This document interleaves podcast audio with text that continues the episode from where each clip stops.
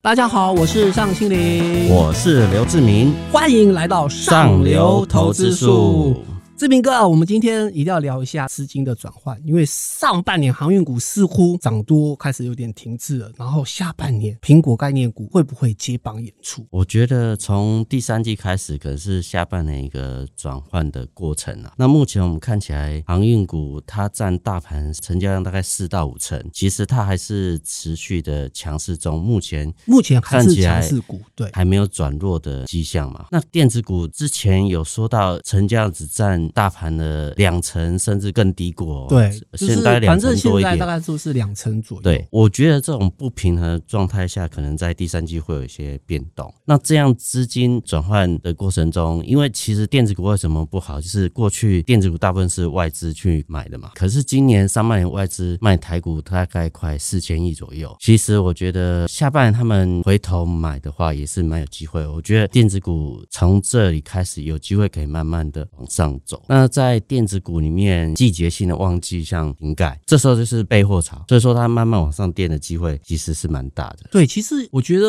投资人可以真的多关心一下国际股市，在美股的部分是纳斯达克跟费半是先过高的，所以其实，在全世界当中，科技股目前表现的其实是比传产股强一些。其实我们观察很多像电子报价，其实他们虽然之前有喊涨价，其实真正要涨价时间可能会在下半年才开始。所以说，你看那营收。虽然有成长，然后年营收也成长，其实它营收成长幅度或是获利幅度没有大家想象那么高。那是因为其实像这种大型客户，像台积电啊，连那种跟这种大型的国际大厂，它喊报价上涨，它不会说我现在讲完以后就马上就调涨嘛，它一定是经过一 quarter 的时间，然后再慢慢的往上垫。随着这个第三季开始，尤其是电子股的成交量被压缩的这么少，其实是相当不平衡。对，然后我也提醒一下投资人，就是有时候买股票的时候要注意。一下那个市值，其实货柜三雄的市值已经上兆，所以在某个程度上面，它有庞大的压力了。到后续的话，它还可不可以再续涨，可能就需要一些更大的买盘了。你想想，以前可能才五十块，你推动它涨一倍，市值是多少？那你现在要再推动它涨一倍的市值，那可能是过去的四五倍。对对对对对。所以说不可能像过去那样涨幅。当然，它我觉得它还是会高昂震荡，做一个强势的那个，但是应该理论上也不会尖头反转。旺季的时候，当然它还会持续往上嘛，但是我觉得还是要小心一点。如果因为它真的涨幅太大，以今年它的状态也很多是涨四五倍嘛，对对对，所以投资人真的要务必注意。而且我们可以发现到，一到下半年的部分哦，我观察本土法人布局好像都悄悄的放在车用电子的部分，这部分是不是感觉是电子的一个小小火苗？其实除了刚刚讲的瓶盖股之外，车用电子也是一个最重要的一个，比其他电子股转进更快的。对，好像。瓶盖股反而没有先布局，对对对，对先布局到瓶盖股，大家都知道它旺季会到，但是要比较惊喜的话，还是在车用电子这一块，可能是大家过去没注意到，在电子股里面是率先转强的一个族群。举很简单，像鸿诚啊、台办啊、强茂这类二极体，体相关的这个，嗯、当然去年有一段时间电子股强的时候，它有涨一段，但是后来就沉寂了一大段时间。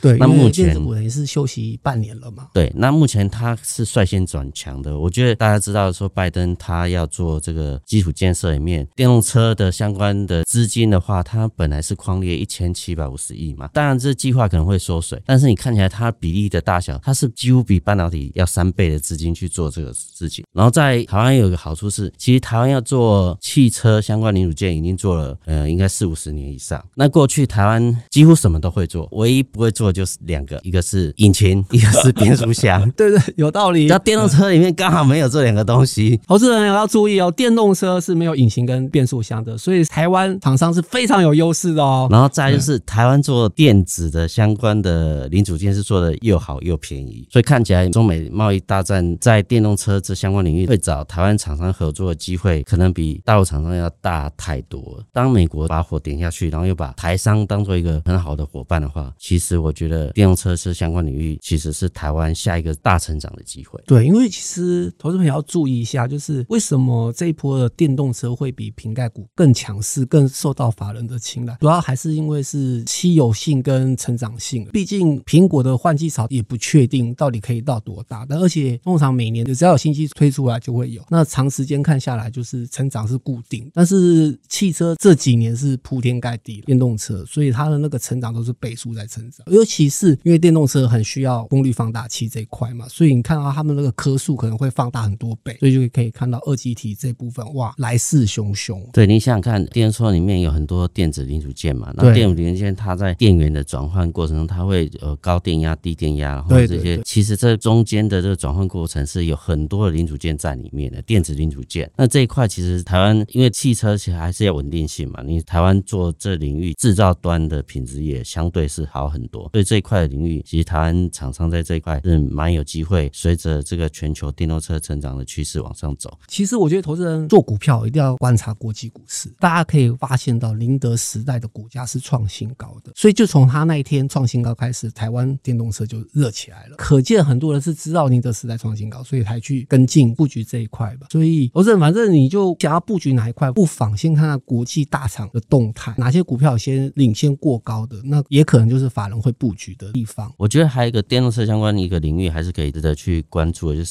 充电桩了。其实你充电桩的基础建设要设得好，电动车的销售可能会更好，因为它算是一个从无到有的东西。对，那目前台湾做最好当然是台达电嘛，它在北欧啊、北美其实都做的还不错。那其实我觉得它长线慢慢往上垫的这个趋势也是应该是蛮明显的。那另外就是跟台达电合作，像什么建和新啊这种，它其实布局这个充电桩其实都已经七八年的时间，那也通过很多不管是欧洲、中国、欧美的这认证。那如果他们通过认证的话，其实要布局这个全球市场也都会比较方便。对，投资人不用紧张。虽然刚刚志明哥讲了很多标股，如果记不起来的话，就赶快去买这一期六百三十七期，里面对于苹果概念股跟车用电子都有详细的解说。然后我们这时候还是要打一下广告。我们财讯周年庆逢低抢购，全年最低价一九八零，赶快去买。好的，我们要进入了观众最喜爱的 Q&A 时间。有一个观众朋友说到，下半年电子股是不是要回神啦？志明哥你怎么看？我觉得是有机会，但是我觉得航运可能是一个呃高档震荡。那你看起来你现在因为不平衡嘛，哈，就是呃比重太不平衡，航运太高，然后电子太少。因为电子可能有一千多家公司，对啊，是比重比例那么少，对，才两成。而且电子股里面有好多公司，它其实成长力道也不输航运嘛，所以说看起来它慢慢去布局这些公司也是蛮有机会。那至于说钢铁，我觉得也是会有转强的这个趋势，看起来它还会持续往上走的机会是蛮高的。所以说目前看起来就是航运是高档震荡嘛，钢铁可能又再打一次底，然后可能又在往上的趋势，然后再就是电子股在底部，当然有好的公司像车用的部分，它就往上冲了嘛哈。那我觉得它慢慢的呃三头的多头马车在第三季里面可能会蛮不错。我觉得第三季反而相对是安全，是因为不管怎样，拜登基础建设七月的时候应该有机会通过。那通过之后，钱就会开始拨起来，然后大家城市解封、报复性消费，这个动能其实会持续一季，应该是没有什么大问题。对，其实呃，我们录影今天是七月六号嘛，正好是指数有攻上一万八千点。就现行来看啦，其实就是另外一个多头的开始嘛。但是想要持续的稳定上涨的话，应该说没有电子股是不行，一定要电子股共同参与了。所以投资人可以用这个角度去思考，说上半年比较没涨到的一些低基期的，然后增长性又很高的、很明确的，像车用电子这部分，就是投资人可以去布局的地方。我觉得是有一个指标，因为电子股上半年大部分都没涨嘛。那你看五六月非常强势的那些电子股，就可能就可能是提早布局。对对对，对你想想看，如果是投信第一季买航运，然后第二季可能开始出脱航运，那他要布局的是。但是第三季或第四季会好的公司，投资人也可以特别去注意的，去观察五六月股价转强的电子股，反而是你可以去布局的。对，对，所以投资人上半年没赚到航运股不用紧张，下半年还有一些低基期的电子股可以让你翻倍再翻倍的。好的，感谢大家收听上上流投资术，也谢谢志明哥的分享。YouTube 的观众朋友，请记得按赞、订阅跟分享哦。然后 Podcast 的听众朋友也记得按五颗星，还有留言给我们哦。最后再次提醒，我们财培训周年庆仅此这个月哦，逢低抢购，全年最低价一九八零。我们下次见，拜拜，拜拜。